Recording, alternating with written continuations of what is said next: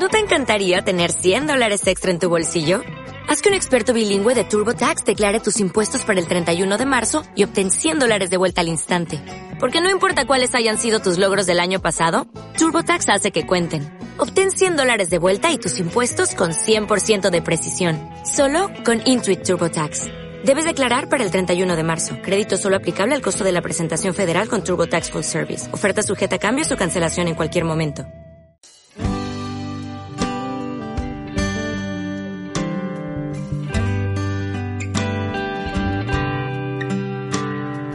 Haya una ventana, entrará un rayo de sol, aunque sea reflejado en los espejos de la noche. Romperemos los cristales ahora que empieza el calor. Solamente falta que entre algo de aire para seguir luchando, vivir soñando, amanecer respirando seguir luchando, vivir soñando. Mientras haya un horizonte, habrá un rincón sin explorar. Mientras sigan las mañanas a las noches, viajará nuestra esperanza como un barco sobre el mar que le roba con sus velas fuerza al aire para seguir luchando vivir soñando, amanecer respirando, seguir luchando, vivir soñando. Pues haya una ventana, entrará un rayo de sol.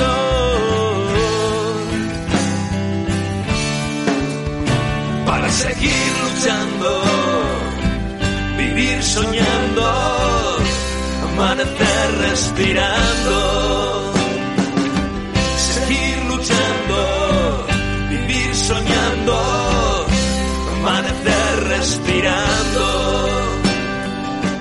seguir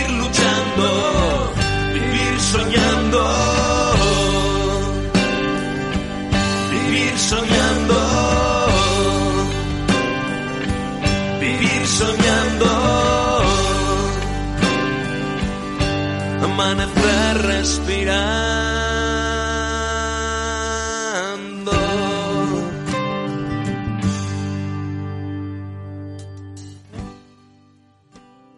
Bienvenidos, bienvenidas. Pasamos de la una del mediodía. Os damos la bienvenida en este jueves 3 de noviembre del 2022. Os damos la bienvenida a una nueva edición, edición número 23 de Nuevo Amanecer Respirando. Programa presentado y dirigido por los chicos y las chicas de Asociación Ananar, Asociación Navarra de Amiento Nuevo Amanecer Respirando. ¿Y todo desde dónde? Pues todo desde vuestra radio, amiga, desde vuestra radio solidaria, desde vuestra estación de radio preferida, desde el 106.4 Ática FM Pamplona. Vivir soñando. Ser todos bienvenidos, ser todas bienvenidas si nos estáis sintonizando ya a través del 106.4 de la radio analógica, de la radio de ruedita, de, la, de los de toda la vida. Si lo estás haciendo a través de internet, a través de nuestra página www.aticafm.com o si lo estás haciendo a través de nuestra aplicación, que si no la tienes un servidor te va a explicar en un momento cómo la puedes descargar. Sigan las mañanas a las noches.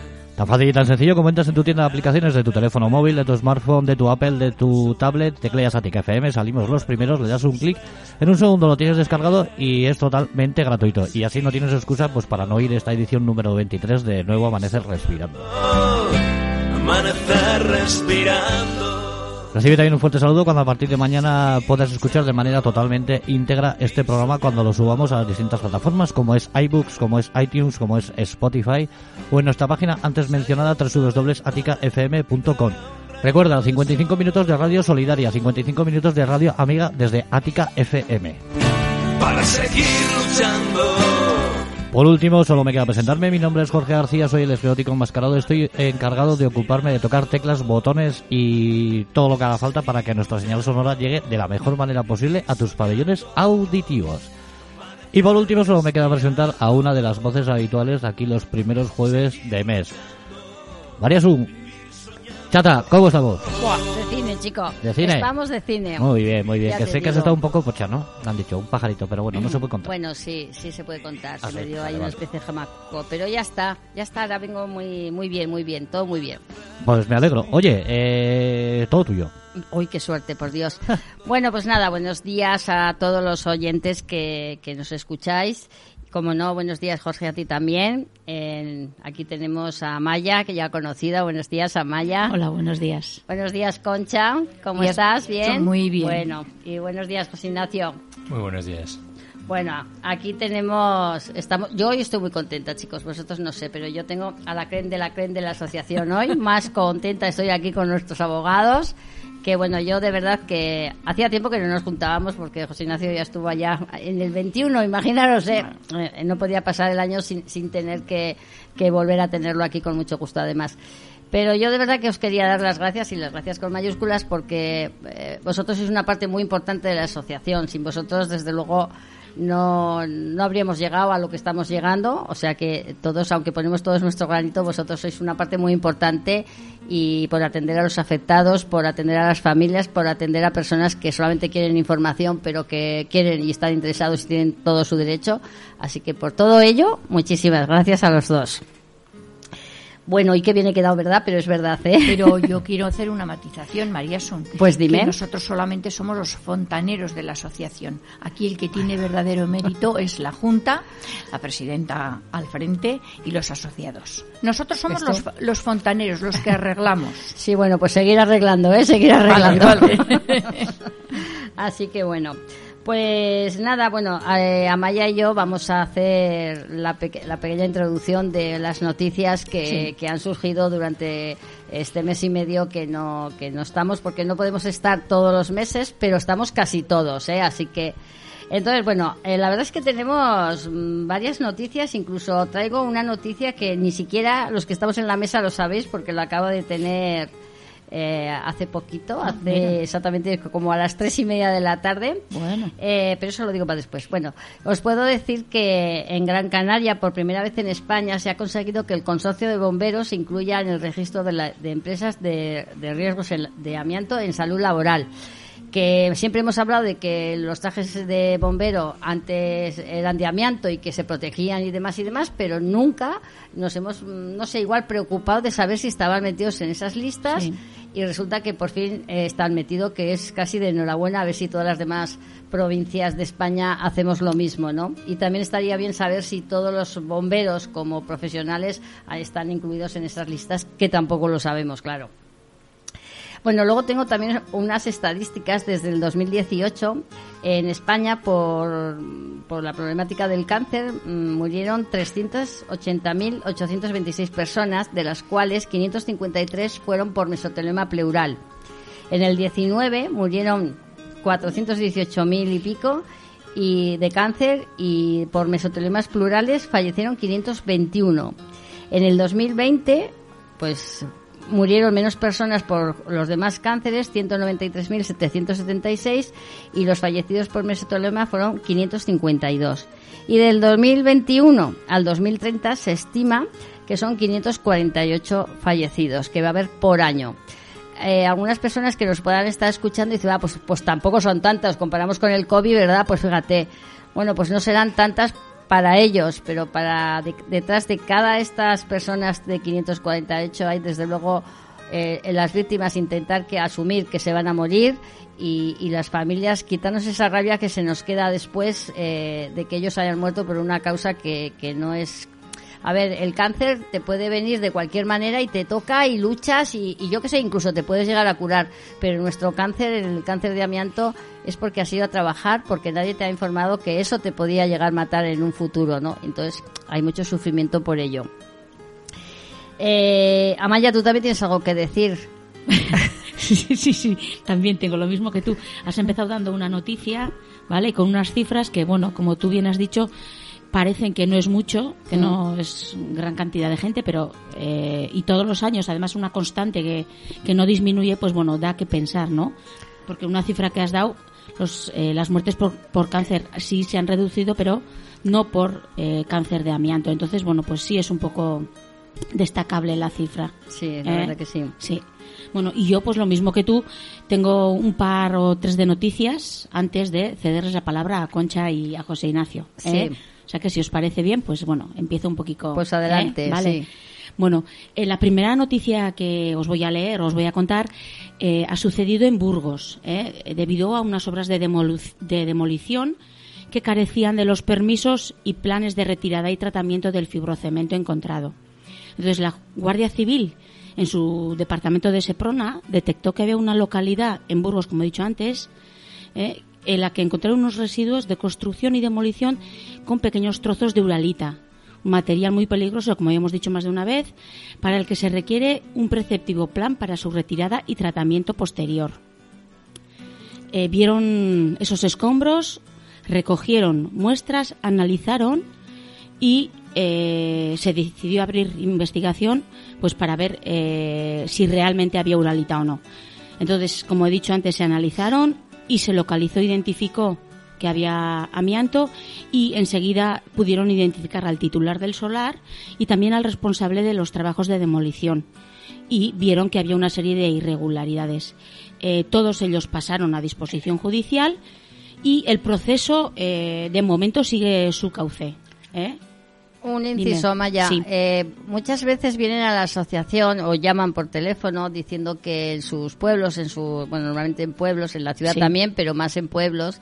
eh, recientemente en el Valle de Huesa ha salido, llamó una persona diciendo que había habido de estos vientos que hubo el sábado pasado, se rompió un tejado de una nave de al lado de su casa, estaba toda la, la uralita tirada por los suelos, ella, como sabía que esto era mal, llamó a los bomberos, vinieron los bomberos y demás, y los bomberos lo retiraron hacia una pared y ya está aquí paz y luego gloria. Entonces ella llamó, eh, me puse en contacto con el ayuntamiento de Hues y, y, bueno, mandé una carta a la alcaldesa, no sé, bueno, yo sé que ya han ido, eh, no han ido a retirar todavía, pero sí que han estado, han hecho las medidas pero eh, yo siempre digo que las cosas las hacen como a medias, no digo en este caso de West, sino todo en general, todos los casos que llegan de denuncias de, Sí. de la ciudadanía hasta la asociación, porque me parece muy bien que vayan a mirar, pero está sin tapar, está al aire, está en las calles, cualquier persona puede pegar una, una patada, cualquier persona, los niños pueden correr por allí, levantar polvo, contaminarse y, y en el fondo como que tardan mucho desde que se da la voz de alarma hasta que empiezan a retirarlo. Y bueno, y Sí. todos sabemos que eso está pues Sí. muy mal.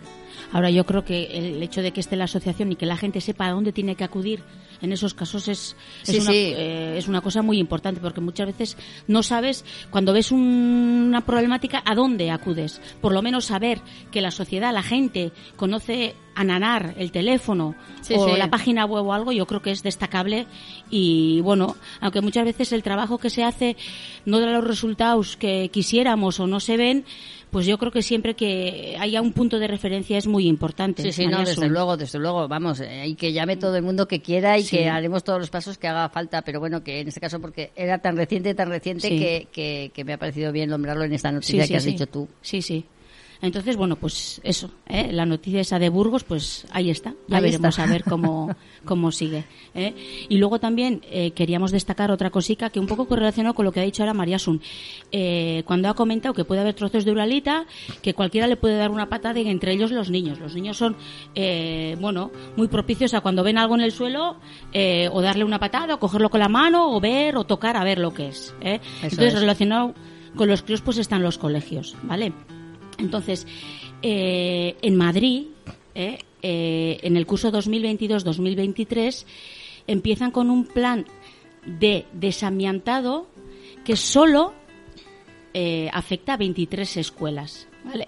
Y esa es la denuncia que ha hecho Comisiones Obreras, porque según ellos hay 361 centros escolares que podrían tener el amianto. Y el ayuntamiento solo, vamos a decirlo solo, ¿eh? que siempre es mejor que, que no hacer nada, pero solo Yo no quiero ser mala, pero no serán públicos. Solo- eh, en vez de privados, no serán públicos, porque Eh, los públicos suelen hacerse lo primero. igual debería, no lo sé. ¿Eh? Solo, pues eso, que son 23 centros en los que el Ayuntamiento de Madrid va a desamiantar. ¿eh? Entre tantos que hay, pues bueno, con, poco a poco, pues esperemos que vayan. Eh, como ha- hemos comentado, pues eso, los niños son eh, las personas más vulnerables. ¿Eh? En este caso, por lo que hemos dicho antes, no se fijan en lo que tocan, ni en lo que ven, ni en lo que hacen. Entonces, pues bueno, ahí está el amianto, que todos sabemos que en el momento no causa ninguna enfermedad, pero con los años ¿eh? puede, puede salir. ¿En Navarra se van a hacer algo de eso? Mm, Pues de momento no tenemos ninguna noticia, ¿verdad? Ah, bueno, pero de todas maneras aún tenemos tiempo hasta el 2032, ¿no? Tenemos tiempo, ¿no? Sí. Eh, plan de continuidad, ¿El, el qué? todo esto. lo Se supone que sí. Lo de en los colegios. Eh, eh, lo que estaba comentando Yolanda es para el año 2022 o 2023. Sí. Preguntaba yo si tenía vocación de continuidad. De, de que De sigan retirando. haciendo- Sí, sí, sí, lo digo sí. con ironía. Ya, bueno, pues oye, en pero- principio parece como que sí, pero parece sobre el papel. Luego habrá que ver. Claro. Bueno, pues aquí hay que ponerse, eh, eh, eh, ahora en serio, bueno, siempre estamos en serio, pero ahora un poco más. Hay que ponerse en contacto con, con quien sea, con el gobierno de Navarra, que nos diga cuántos va a desamiantar aquí, porque no tenemos noticia de esto. Vamos a apuntar de tarea a Maya. Muy bien. Aquí lo apunto a ver un momento. Pero sí, hombre, es importante. Es Sí, sí. importante. ¿eh? Eh, recordaros que según la Ley de Residuos 7 del 2022, aprobada en abril, dice que la retirada de este material es obligatoria e impone tareas a las administraciones para que cumplan en plazo de un año desde la entrada en vigor de esta ley. Los ayuntamientos de España tienen que elaborar un censo de instalaciones y emplazamientos que contengan amianto y en ese mismo plan tienen que incluir un calendario para planificar la retirada del amianto de todos los centros y de todas las instalaciones que disponga ese ayuntamiento. ¿Eh? Entonces, bueno, eh, no es solo Madrid, no es solo Pamplona, son No, no, es toda todas España, las localidades claro, toda España. de España. Ya, ya. Que en algunos sitios se ha empezado. Eh, la, la última vez que salimos en la radio comentamos también que en Cataluña Mm. la Generalitat empezó o pidió una lista a los ayuntamientos. No sé cómo estará el tema, pero bueno, yo creo que, bueno, 2032 parece que está muy lejos, pero, pero es que llegará. Sí, bueno, 10 Llegará, años. y- 10 años se pasan a la bodella. Sí, y para estas cosas más, porque esto sí. requiere un calendario muy estricto y paso a paso y hay que, hay que seguir. O sea que, Eh, un inciso. Hoy he hablado con un periodista que me ha llamado para hacer una, bueno, una serie de, de- de entrevistas y demás Sí. a, a varios socios eh, afectados y tal. Y me ha dicho, bueno, eso, eh, él ella era como a nivel nacional, pero mm, quería, se ha fijado en Pamplona, no en Navarra, eh, en Pamplona, porque según estadísticas, en Pamplona somos la, pro- la provincia de, de que ella ha mirado eh, que más mujeres han muerto por un mesotelioma plural. 50. ¿no? Yo me quedo un poco como Sí. traspuesta para un lado porque Sí. la verdad es que no lo sabía. No. Era un dato que yo no lo tenía no lo tenía contrastado y bueno, por eso me queda un poco ahí, pues eso he dicho que me acabo de enterar. Y- Pero lo vamos a mirar, lo voy a mirar personalmente y Y eso es a nivel de España, la capital de provincia con mayor. Yo no sé, yo no sé, eh, eh, porque yo me imagino que en Barcelona con la empresa de Uralita tenía que haber, o trabajaba todo hombres, que no lo sé. Me voy a Ya. enterar. Esta noticia la voy a contrastar Sí, y ya sí. el próximo vez os, os diré a ver cómo, porque me he quedado un poco como traspuesta para un lado Sí. porque no, no tenía este dato. Entonces lo voy a, lo voy a mirar. porque- Además, normalmente, bueno, se supone, ¿no? O entendemos que la gente que trabaja con Uralita mayormente son hombres, ¿verdad? O bueno, por lo bueno, menos. no sé, ante- a- en los tiempos atrás igual había mucha mujer también que, que, que trabajaba, o sea, igual ahora, bueno, ahora no sé, pero en- yo creo que anteriormente no había más mujer, no sé, más, o sea, no más mujeres, pero sí igual un Sí. no no el 50 y 50, pero como que Sí. había muchas, no sé, No, no lo sé. No sé, pero bueno, sí es un dato muy significativo, ¿eh? Sí, sí, que sea Pamplona la. Me queda un La poco, un poco así, digo, ¿cómo? O sea, porque que no, no es normal, ¿no? Bueno, no sé, no me... De todas maneras lo miraré, lo, no me ha dado tiempo ¿eh? ahora, pero en cuanto pueda os lo diré la próxima vez en el aquí. Y Sí, sí, ya sí. Sacamos dudas también, ¿no? Eso es. Y si tenemos alguna novedad con relación a estas noticias que hemos También, dado, pues también, también. las, comentaremos. Sí, sí, Porque, es. bueno, así lo mismo que colegios, instalaciones polideportivos, bueno, un montón de cosas puede Sí, haber. sí, así Entonces, yo creo que hay que empezar ya.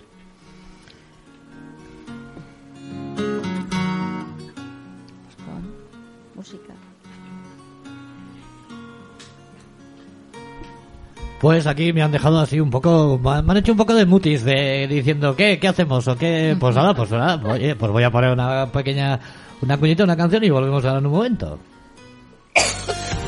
Cada mes, más de 10.000 oyentes en Internet. Ática FM, creciendo contigo.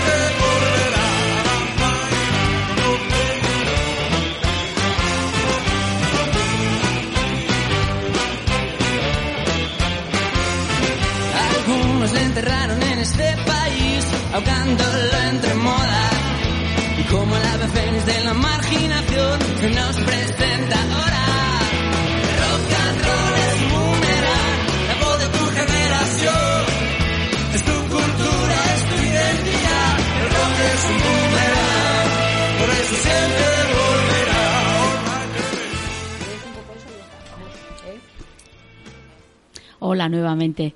Bueno, eh, me falta una última noticia, ¿eh? Antes de... Dime. ¿Qué me dices? ¿Y qué noticia es esa? Bueno, eh, que recientemente se ha aprobado en el Senado el Fondo de Compensación de las Víctimas de Amianto. Eh, eh, más o menos una década llevaba eh, pues ahí, tramitándose o no tramitándose, que si para adelante, que si no para adelante. Y al final, eh, hace unos meses se aprobó en el Congreso y se pasó al Senado y al final el Senado también ya ha aprobado la ley de fondo de compensación del amianto. Eh, todavía es ley, creo que está sin desarrollarse, que luego ya nos contarán Concha y José Ignacio los dos, pero bueno, por lo menos yo creo que es, bueno, una buena, buena noticia para las víctimas del, del amianto. ¿eh? Entonces, pues bueno, vale, entonces eso. Yo creo que es eh, importante destacar que se ha aprobado y ahora hay eh, un plazo de unos tres meses o alguna cosa así para que eh, los senadores, los políticos, los congresistas, quien sea, a Quien quien le corresponda, para que den forma a esta ley y al final, eh, bueno, de alguna manera se pueda reconocer a las víctimas de, de amianto. Porque, bueno, la gente que ya ha fallecido pues no tiene remedio, porque es así, pero bueno, de alguna manera, no sé, alguna indemnización, algún- no sé cómo, cómo será la cosa, pero bueno, se ha aprobado. ¿eh?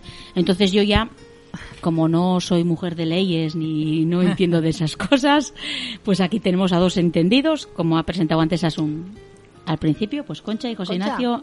Sigue, sigue. Concha. la palabra. In- inicio la andadura.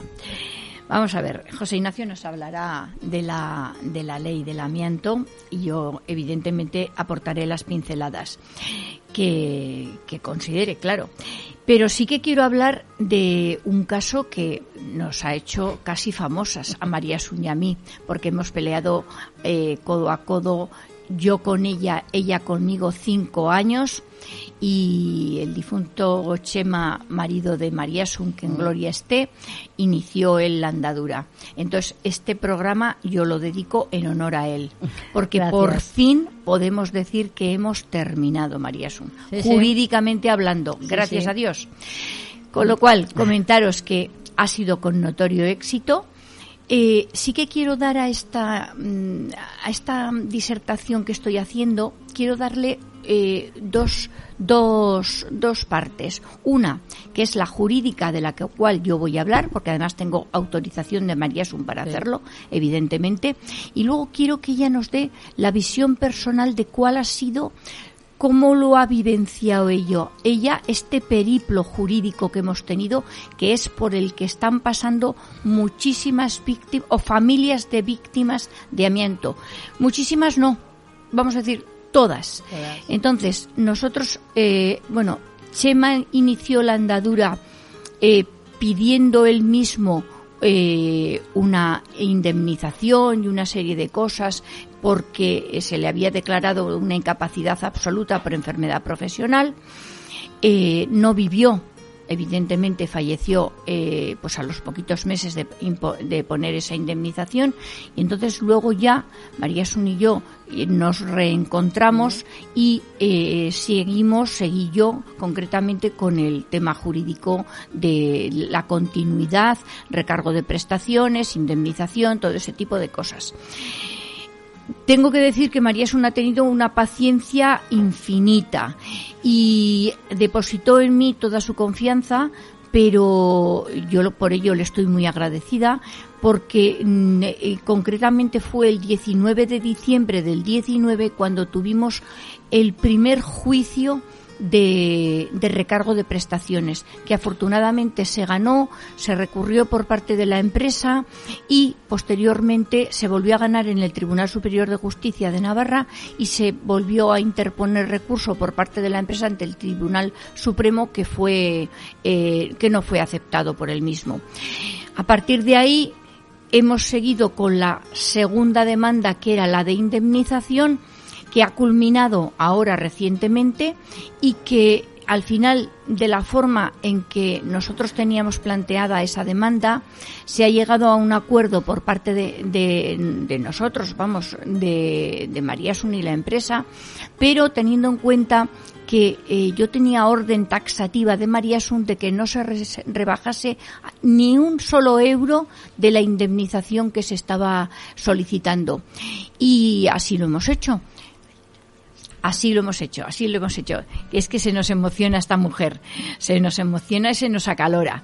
Bueno, eh, lo hemos hecho y entonces eh, después de, unas negociaciones importantes con la empresa y no rebajando nada de lo de la petición del suplico de la demanda, se nos ha concedido todo ello. Y por eso digo que no puedo más que dar la enhorabuena. Yo estoy feliz porque al final lo hemos terminado y María es un más feliz. Este es el periplo jurídico al cual se están enfrentando todas las eh, familias de víctimas con más o menos complicaciones. Tengo que decir que, aunque no puedo dar datos, evidentemente el caso de María Sun sí ha sido complicado por una serie de circunstancias. Entonces, eh, más o menos complicaciones, pero de verdad que todos los temas de amianto son, y convendrá conmigo José Ignacio en esto, son especialmente complicados. Y ahora sí que me- nos gustaría, porque yo creo que le viene bien mm, a todas las familias de los afectados, escucharte a ti cómo has vivenciado tú esa situación jurídica tan larga, tan pesada, que no hay nada dinámico, que luego la justicia está lenta, pero es que la administración está más lenta. Aún tenemos un fleco que tenemos que, terminar de la administración. Lo que pasa que el tema jurídico está absolutamente terminado y nos queda ese fleco de la administración. ¿Cómo lo has vivenciado tú, María Son? Cuéntanos. Hombre, ahora que estabas hablando y recordando todo, pues la verdad que me has hecho, me has hecho recordar. Bueno, todos los que hemos pasado por todo esto, pues eh, lo primero es cuando te diagnostican, ¿no? Eh, cuando a nuestros maridos eh, o quien sea la víctima te diagnostican lo que es, eh, no tienes ni pajolera idea de lo que es y automáticamente vas al ordenador. Ahí ya te da una especie de cualquier cosa porque empiezas a ver y, y muy, todo muy mal, ¿no? Eh, bueno, todo el mundo sabe que, que, la verdad yo admiro mucho a Chema porque, mm, porque tuvo la valentía de asimilar lo que, lo que le venía encima, quizás mejor que yo. Yo al principio lo llevé muy mal, y, eh, pero él dijo de crear la asociación, se creó la asociación con sus cosas, las ayudas y con todo, con todo el mundo. Eh, yo esa parte la viví. Yo vivía dos, dos vidas. Una la que estaba cara a él y otra la que vivía detrás, ¿no? eh, yo intenté que, que él sería el protagonista de todo esto y, y yo quedarme en una segunda parte, en un segundo plano. Y bueno, y así fuimos viviendo pues el- su enfermedad hasta que, bueno, ya eh, falleció, pero bueno, yo antes de fallecer, él, él habló mucho conmigo, yo con él, por supuesto, y, y me dijo, sigue, sigue, sigue, lucha, lucha por todos los compañeros que sé que están, que van a venir y que vendrán. Ahora, ahora están los de, bueno, la Superser porque era su empresa y eran los primeros socios que vinieron, pero después van a venir gente que no tiene nada que ver con mi empresa, pero, pero seguro que hay, porque si hay en la Superser habrá en todos los sitios. Fue muy duro, fue, fue muy duro. Cuando él murió, pues eh, yo, mm, no sé, me, mm, como que mm, me había escondido mientras él estaba vivo, pero cuando él murió, pues yo, eh, pues, pues tenía que sacar todo lo que llevaba y la verdad que lo pasé bastante mal. Pero a la vez, eh, como había mucha gente en la asociación que estaba pasando por lo mismo que yo, pues eh, para mí la asociación ha sido como, como que me ayudaban a mí, ¿no? no Yo llegaba a casa y me ponía a llorar hasta decir basta, pero en la asociación y cara a todo el mundo, para mí era como mi medicina. Entonces mm, estaba ahí hasta que un día llegó el día de ir a, al juzgado y, y- y tal. Para mí aquel juicio, el, el de recargo de prestaciones... El del 19 de diciembre. Sí, del 19. fue horrible, no. Lo siguiente. Primero porque llevas tres meses mentalizándote que tienes que ir allá, que no tienes que hablar, que no tienes que decir a sí mismo, te digan que no es hijo de su madre, tienes que no decir nada, no... Bueno, eh, varias veces me agarré a la pata de la silla en la sala porque, aunque yo no viví esa parte porque no estaba con Chema en ese momento, eh, pero sabía mucho eh, de lo que había pasado por él, por primera persona, pero también por los testigos que, que siguen ahí, ¿no? Y bueno, yo no sé, yo como estoy acostumbrado a estos abogados que nos tratan tan bien y no estaba acostumbrado a lo- al abogado contrario, pues es que me pareció, y con perdón de que no quiero que se ofenda a nadie, un impresentable. Para mí, ¿eh? Ojo, porque acosaba, no es que acosase, pero mm, preguntaba mucho, decía, y no sé, como que los testigos, pues, pues algunos incluso personas mayores que les veas pues con la lágrima en los ojos, pues, pues es fuerte y ya está, ¿no? Pero bueno, aquello pasó, se ganó, eh, tenemos esos problemas para terminarlo, pero bueno. Y con este último, pues eh, yo creo que fui más fuerte mentalmente, o estaba más fuerte, quizás el tiempo también pasa, no se olvida, pero, pero pasa, ¿no? Y, pero tenía muy claro, como bien te lo dije, eh, creo que con las vidas eh, que ya no están no hay que negociar. Y, y bueno, se llegó a esa negociación, pero si no habrían querido, habríamos ido a juicio. Yo lo tenía clarísimo y a ti te lo dije. O Sí, sea sí. que mm, me parece tan rastrero que alguien pueda regatear, porque es así, llamarlo claramente para que todo el mundo me entienda, eh, con un dinero que, que se que se puso, se, no sé cómo se dice la palabra técnica, pero bueno, que lo presentaron a- al juez eh, eh, allá en el 2016, mm, sabiendo lo que se tenía que presentar, mm, vamos, creo que ningún abogado y nadie puede regatearme de esa cifra, sea la que sea. Y, y para mí, yo, a gustito, si me devuelven a mi marido y los cinco años de sufrimiento que yo llevo, los seis, y se les dé íntegro el dinero. Como eso no puede ser, pues la única manera de que la empresa reconozca que metió la pata, que no los cuidó y que en, un- en definitiva los mató, es a través de las indemnizaciones. Hombre, yo, María Asun, tengo que decirte que al final estamos en un tema jurídico. Yo puedo comprender, comprender desde el punto de vista profesional a que los letrados que tengamos enfrente, sea de, de cualquier empresa, me da igual de una empresa que de otra, al final están defendiendo su parte y, bueno, pues, mm, a ver, con mejor o peor eh, criterio, pues hacen lo que, eh, eh, al final cumplen un encargo Sí. profesional y desde ese punto de vista hay que verlo. Otra cosa es que sí que es cierto que el tema en los temas de amianto se mueve eh, unas situaciones personales tan importantes que, a ver, yo quiero dar las gracias públicamente a los testigos que hubo en tu juicio, porque en, eh, también se han ofrecido, eh, en este caso tú lo has dicho, de la Superser, para ir a otros juicios que pueden estar en curso, porque realmente su testimonio fue de- demoledor se veía que decían la, la verdad, pero clarísimamente hablando, con lágrimas en los ojos, y nos describían unas situaciones que ante lo que oíamos de los testimonios contrarios, madre mía. Bueno, afortunadamente nos dieron la razón y, y para adelante. Sí, sí. Eso es.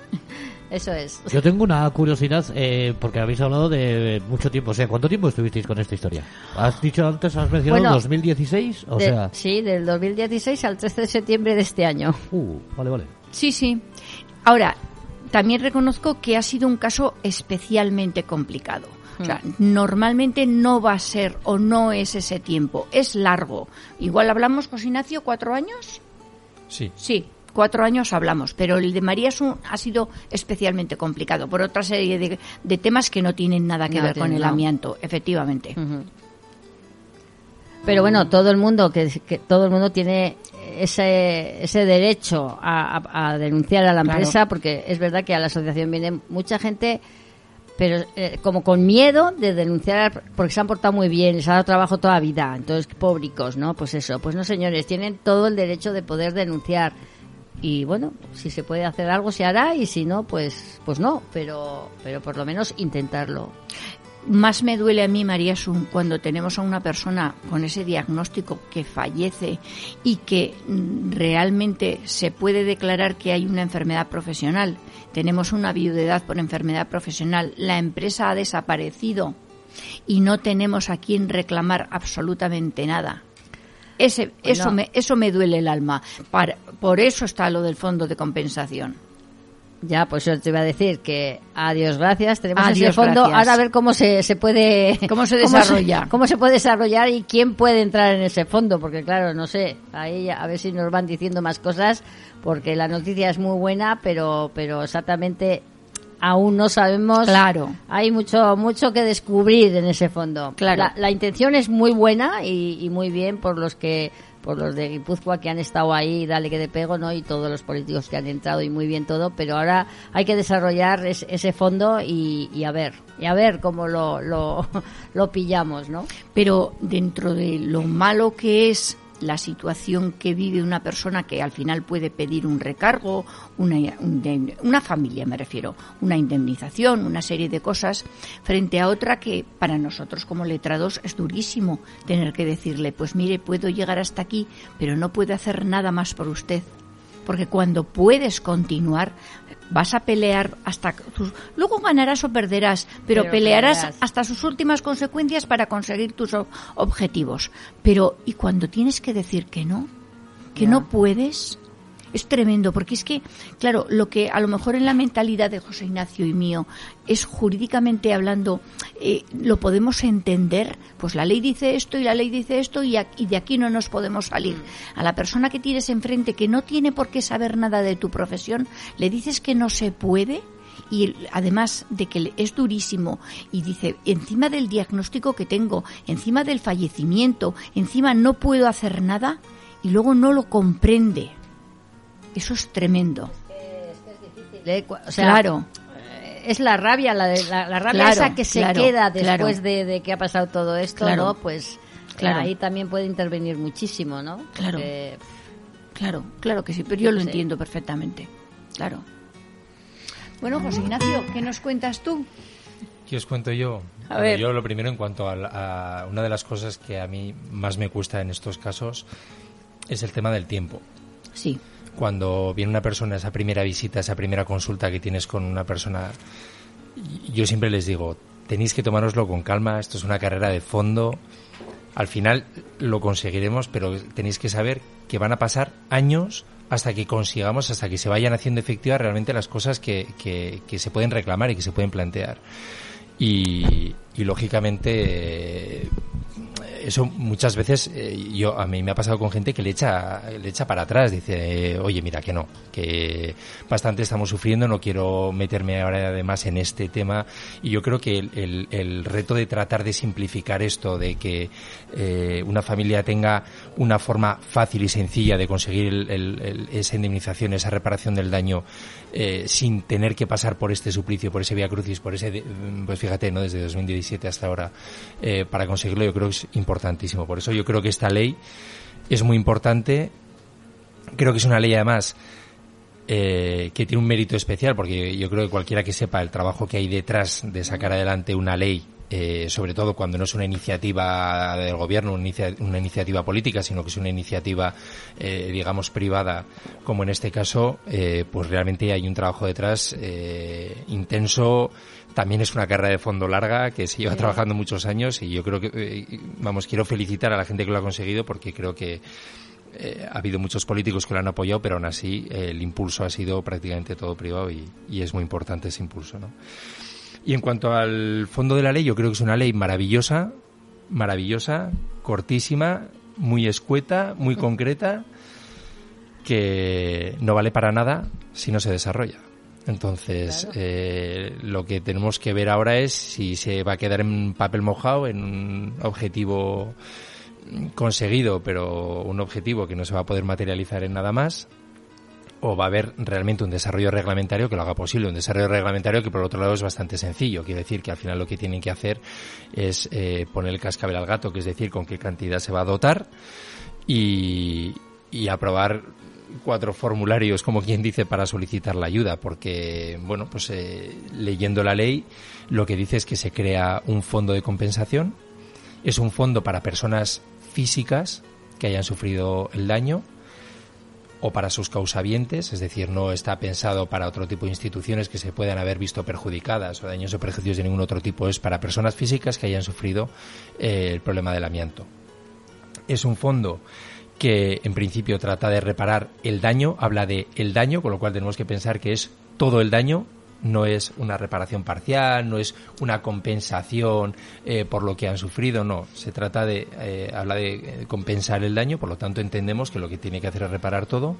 Y además es un fondo que a mí me gusta porque se subroga en la posición del damnificado, es decir, cuando una persona cobre de ese fondo, tal y como está planteado en esta ley, ese fondo se subroga en las acciones judiciales o en las acciones que tenga frente a la empresa o frente a los responsables eh, por esas indemnizaciones, de, de tal manera que la empresa va a pagar en última instancia lo que tenga que pagar. Es decir, si esa empresa existe y tiene que indemnizar, indemnizará. Y aunque inicialmente el fondo le va a compensar al, al- a ese trabajador o ex trabajador que haya sufrido el daño, ese fondo va a pagar, pero luego va a repercutir eso que ha tenido que pagar frente a la empresa responsable, ¿vale? Con lo cual yo creo que también evita, digamos, ese efecto de que las empresas dicen, bueno, pues me ha salido gratis, ¿no? El, eh, el, daño que he hecho, porque yo también quiero hacer un comentario que no sé si estaréis de acuerdo, pero conseguir científicamente demostrar que algo es dañino para la salud, más en estos casos donde tenemos eh, daños que surgen a los 20, 30, 40 años, es complicadísimo y larguísimo. Es decir, lo que quiero decir con esto es que desde el momento, desde que se sabe casi con certeza que esto es dañino, hasta que realmente se puede demostrar y se legisla sobre eso, ha pasado mucho tiempo. Ha habido mucho tiempo que las empresas ya sabían que esto era malo y que había que sustituirlo porque iba a causar y estaba causando eh, ya daños. Sin embargo, hasta que no ha habido una legislación contundente que lo ha prohibido, que ha impedido que se siga utilizando, se ha seguido utilizando. Por lo tanto, las empresas, no olvidemos que estamos casi al final de la cola. Es decir, que, que las empresas, que, que los daños que están surgiendo ahora son daños por exposiciones donde ya se sabía que el amianto era malo, había mucha evidencia científica de que el amianto era malo y era perjudicial y podía causar incluso la muerte. Entonces, eh, yo creo que el hecho de que las empresas respondan en última instancia de, estos daños es importante también y que haya un fondo es importante, pero que no, que no sea un fondo que, que elimine la responsabilidad de las empresas, creo que también es importante. Por eso me parece que está bien configurado. Le da un plazo de tres meses al gobierno para que desarrolle esto reglamentariamente. Yo creo que eh, es un plazo que se suele poner por defecto en las leyes. Hay muchas veces que la ley y el reglamento se hacen a la vez, se trabajan a la vez. Eh, ves la ley sabiendo qué va a haber en el reglamento y cuando se publica la ley sabes que el reglamento lo van a aprobar en el Consejo de Ministros próximo, pero en este caso, mm, hasta donde yo sé, no hay noticias de ese reglamento, no se ha trabajado No. y creo que la Seguridad Social ahora mismo está con unos retos que me parece complicado porque esto lo va a gestionar la Seguridad Social, se va a, se va a gestionar a través del Instituto Nacional de la Seguridad Social y por tanto el desarrollo reglamentario va a tener que venir eh, desde ese ministerio. Y yo creo que tiene unos retos ahora mismo y, un- y una situación lo suficientemente complicada como para que esto no sea una prioridad. Entonces yo mm, soy un poco pesimista en el sentido de que creo que no vamos a ver en un plazo de tres meses. Eh, eh, eh, no, no he dicho, esto se aprobó el 20 de octubre, es, es muy, muy reciente, es de 20 de octubre de 2022, con lo cual los tres meses pues, estaríamos noviembre, diciembre, enero. Yo creo Nada. que no veremos para enero de 2023 No, un no, reglamento, ojalá me equivoque, pero me parece que no, y no veremos en la ley de presupuestos de, de 2023 eh, la, la dotación presupuestaria para este fondo. Pero bueno, solamente el hecho de que se haya aprobado es importante, con lo cual, Yo, una buena eh, noticia. me parece muy bien lo que estás diciendo, eh, la matización que haces de que la empresa luego pueda repercutir, la administración pagadora pueda repercutir contra la empresa. Porque, como tú muy bien dices, esto está provocado por una utilización de un material que se sabía totalmente que, que era eh, dañino, ahí lo dejo, la palabra dañina, y sin embargo, y lo he dicho en esta, en estos, en este ámbito en varias ocasiones, no primaban más que los intereses económicos. Si el amianto valía 2,50 y otra cosa que se sabía que no era dañina valía 3, evidentemente se utilizaba el amianto aun sabiendo que aquello era dañino y que, y que podía causar la muerte. No importaba. Y los que estaban perfectamente desconocedores de que eso era así, eso sí, eran los trabajadores. Los trabajadores no lo sabían. En tu juicio, María Sun, y me vuelvo a referir a tu juicio, los testigos declararon personas que habían vivido y, ha- y habían eh, convivido eh, con tu marido y habían vivido la situación, decían que ellos almorzaban, tomaban el bocadillo de media mañana sentados en los, En en los sacos. sacos de, de amianto es. y que se iban a casa con los buzos eh, blancos de amianto y en casa se lavaba y de ahí tenemos la segunda parte del amianto que son la de las señoras afectadas por lavar la ropa de los esposos así Sí, sí. que me parece perfecto que se repercuta Sí, sí. O que, por ejemplo, Chema también decía que, que con un soplete de estos de aire Ah, sí. se daban Sí, sí, en el buzo, más que todo por no llenar la taquilla de, de Ya, polvillo y ya, ya, demás. claro, o sea claro, que sí. lo que no hacían lo hacían después, así que bueno, yo qué Claro, sé. La cuestión es que a mí lo que me, me parece es que mm, sí, está al fondo, ah, se hacen leyes, se hacen no sé de todo, pero luego no, no hay efectos, o sea, no hay efectos inmediatos, ¿no? Porque a Navarra me remito, que es donde vivo y es donde yo más o menos doy un poco posaquete. Eh, eh, todo el mundo sabe, en Pamplona todo el mundo sabe, todas las administraciones saben que el lamento es malo, que, que, que, que tenía, o sea, tenía que haber una información en Pamplona, Navarra, vamos, de, de decir, de estar hartos. Hartos. Nosotros hemos planteado muchas veces a Malcomunidad hacer una campaña de lo que sea. Y nunca nos hacen ni pito caso, claro, no nos hacen ni caso. Y nadie saca información ni del ayuntamiento ni del gobierno de la malcomunidad ni, ni- y nosotros hacemos una, una esto de campo pero pero a lo que llegamos. Pero además tú sabes María Sun también como yo que se ha hablado con todos los grupos políticos todos los grupos políticos, todos los con grupos todos. políticos. y no y realmente no hay un movimiento no ahí no, no les interesa. yo creo que no les interesa. Yo no les deseo ningún mal a nadie pero al paso que vamos que tenemos una, un- una contaminación a lo bestia por medio ambiente ya veremos a ver ojalá nunca le pase nada, nada a nadie que no le deseo ningún mal ¿eh? pero si les pasan a ellos ya veremos a ver entonces sí vendrán todos a la asociación que les atenderemos costosamente pero no es el caso es que se puede evitar evitar muchos contagios retirando ya de una vez informando a la, a la ciudadanía de los peligros que hay porque hay mucha gente que todavía no tiene ni pajolera idea de que tocar eso o tener eso en tu tejado no, no te va a venir nada bien. Y recordemos las luchas que tú has tenido cuando has descubierto que o te han avisado que en una obra había un trozo de uralita o de, eh, de lo que sea y las luchas y los periplos que has eh, llevado por una parte y por otra para que te hicieran caso y creo que los resultados obtenidos han sido más bien pobres.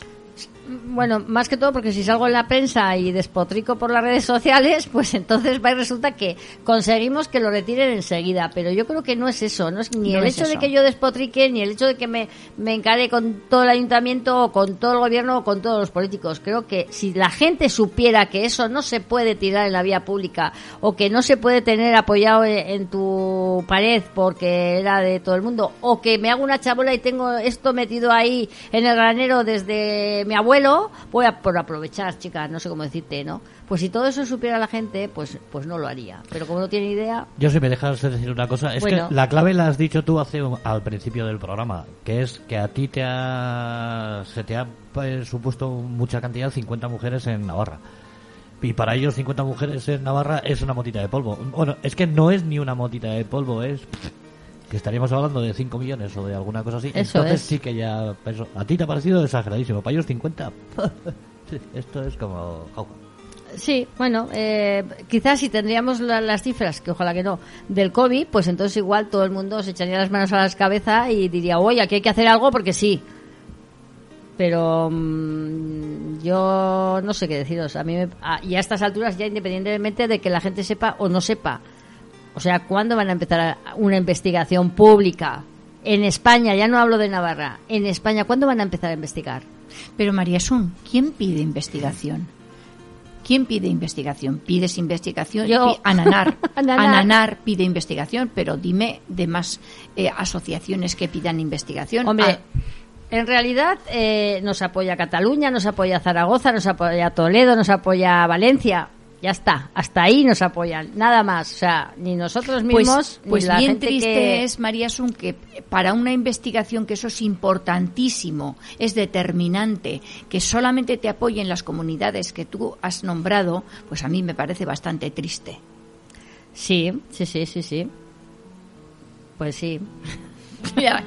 Nos estamos comprendiendo perfectamente. porque no puedo hablar, porque no se debe de hablar más de este tema. Pero, pero bueno, yo intento que el Navarra sea, pues, eh, pues eso, yo que sé, que Claro. sea algo más, que Sí, no una cifra sí. de 50 mujeres, sino Claro. que haya algo más. Pero bueno, si hay que ir por lo privado y hay que hacer más cosas, haremos, Concha, no hay otra cosa. Lo que Aquí sea hay que buscar pa- pasta, dinero por donde sea, así que le pediremos al gobierno que nos dé. Pues nada, chicos, ¿qué, ¿cuánto tiempo nos queda, Jorge, o qué? Eh, tres minutos y medio. Jesús, no me da tiempo a nada. Si es que de verdad, me, me- me agobia este hombre a mí. Con las ganas que tienes de ¿Verdad? hablar. Para una vez que me arranco, joder.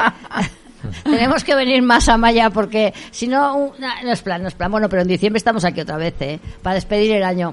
Eh, es así, es así. sí, ya te digo. Bueno, pues nada, chicos, de verdad, muchas gracias por venir, José Ignacio, Concha, Maya y A tú, Jorge, por aguantarnos, ya sabes. Yo sabes que me lo paso muy bien, además eso, que es que me, yo aprendo la traca con esto, ¿eh? Eso, que yo no sabía nada de Damianto y, y me, me, me impresionan los datos que das. Sí, bueno. eh, pues- Bueno, no, no, no, que están ahí, los datos están ahí, o sea que... Pues como veo que ya me estás dando paso para que despida, despediré, ¿o qué? Venga, pues ya, venga. Bueno, pues hasta aquí ha llegado esta edición número 23 de Nuevo Amanecer Respirando, programa presentado y dirigido por la Asociación Navarra de Amianto Nuevo Amanecer Respirando. Recordaros que a partir de mañana podéis escuchar de manera totalmente íntegra este programa en las distintas plataformas y en nuestra página y que os esperamos el próximo primer jueves de diciembre, el 1 de diciembre, además, en la edición número 24 de Nuevo Amanecer Respirando. Chicas, chicos, ha sido un placer y a la gente que sean felices, que vaya gratis. Chao. un ensayo, una tensión que controlo sabiendo que es mi vida lo que doy. No hay trampa ni cartón, soy como veis que soy. Sé más por que por viejo, pero empiezo a echar de menos un minuto entre los dos. Vivo en la carretera,